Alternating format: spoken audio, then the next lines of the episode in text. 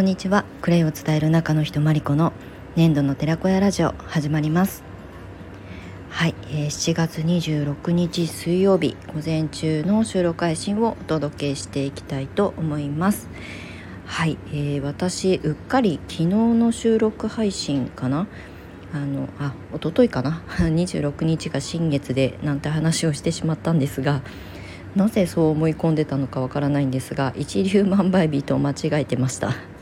はい、今日の朝ねあれ？新月って先週なかったっけ？って思ってあの月の暦をもう一度見直したんですけど、はい、あの新月は先週18日で今日は一粒万倍日です。であとライオンズゲートがねあの開いた日というふうに、まあ、開く日というふうに言われているので本当にあの8月8日のライオンズゲートが最大に開く日までに向かって、まあ、新しいエネルギーというかねパワフルなエネルギーが注ぐと言われている、まあ、貴重な期間になります。はい。ちょっと私の頭の中がごちゃごちゃになっておりましたがはい。今日は一粒万倍日とライオンズゲートが開く日でした。はい。あの訂正というかねなんでボケボケしてるなと思いました。あの夏ボケかな。はい。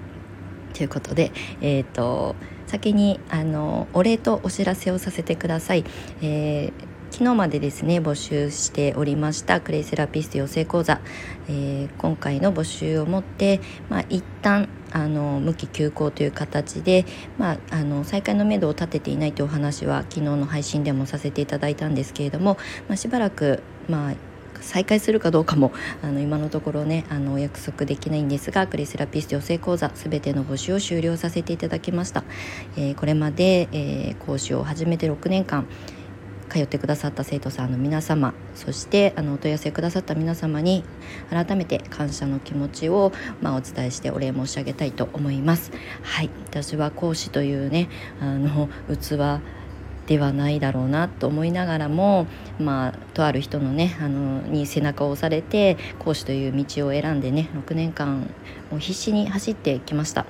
もう未熟だからこそ、まあ、今もまだ未熟ですけど未熟だからこそ本当に生徒さんよりもこう汗かいて のインプットしたことをアウトプットするっていうためにたくさんたくさんこう情報収集したりとか生徒さんたちにちゃんと伝わってるのかどうかがね最初未熟未熟というかねあのスタートしたばかりの頃は人あの不足なことがたくさんあったと思うんですけれども、まあ、その当時からね通ってくださった生徒さんたちのおかげで私もあの講師としてちょっとははい成長できたんじゃないかなと思います。まあ、先生業ってやってみてね分かりました大変です。あの楽しいんですよ。すごく私はあの自分が伝えたいことを伝えたい人間なのでコーチというあの、まあ、職業というかねはすごくやりがいのあがあって楽しく仕事をさせてもらってきたので本当にあの好きでした、うん、講師業はね。大変だったけど。だけど、うん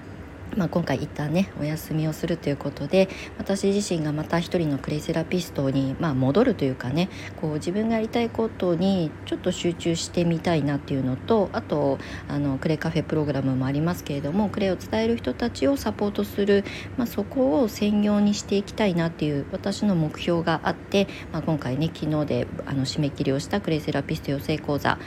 を、えーまあ、最後にさせていただきました。はいお問い合わせくださった皆様ありがとうございました。まあ、またね気が変わって先生やりますっていうかもしれないので、まあ、その時はあの聞き流していただけたらと思います。はい。あの改めて感謝申し上げます。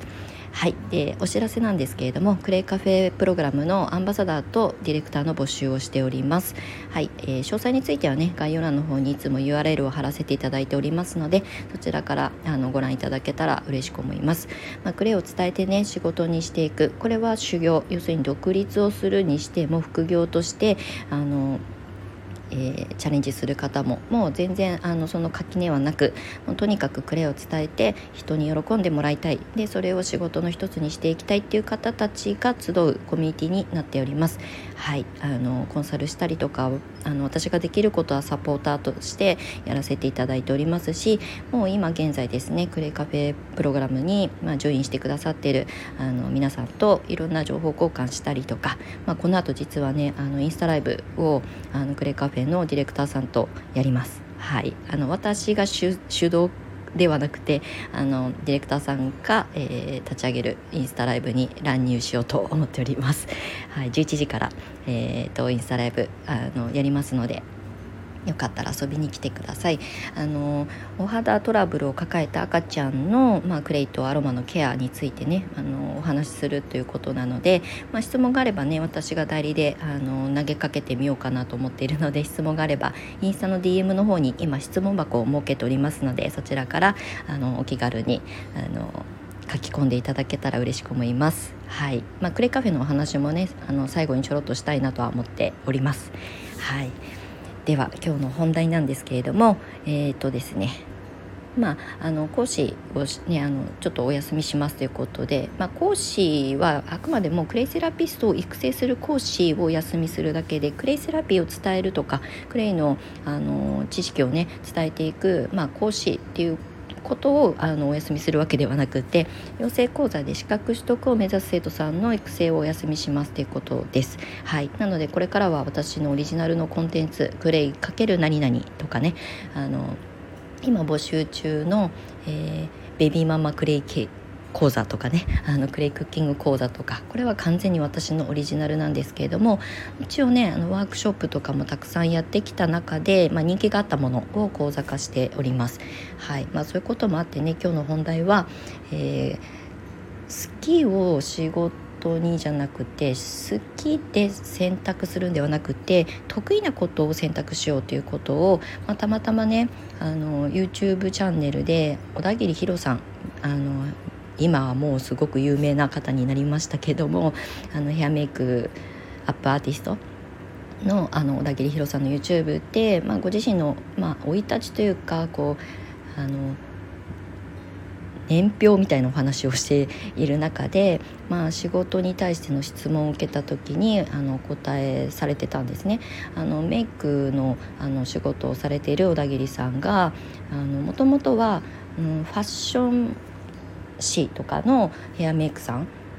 になりたいなと思ってたらしいんですね。それは好きだからあのファッションが好きだしっていうことでファッションにあののモデルさんとかのヘアメイクをするあのメイキャップアーティストを、まあ、目指すかもしくはビューティー系に行くかっていうのでいろいろ考えた末、まあ、あの BA さんの経験もねあの持っていて売り上げあの3年連続トップとかっていうね実績も持たれているそうなんですけどあの得意なことは実はあのメイキャップの中でもあのビューティー系だったってまあ化粧品の知識も半端ない方なのであの好きなことはファッション系だけど得意なことはビューティー系だったっていうことで同じヘアメイクという、まあ、好きな自分のお仕事の中でも得意なジャンルを、まあ、選択した。でそうすると得意だからあのまあストレスはそれほどなくね続けていく継続していくことにあの重きが置けるっていうことをねあのちょっと私の要約なのでざっくりしてますけれども、まあ、そういったお話をされてる YouTube チャンネルがあってそれを朝ねあの寝起きでボケーっとしてる時にあの見てたんですけど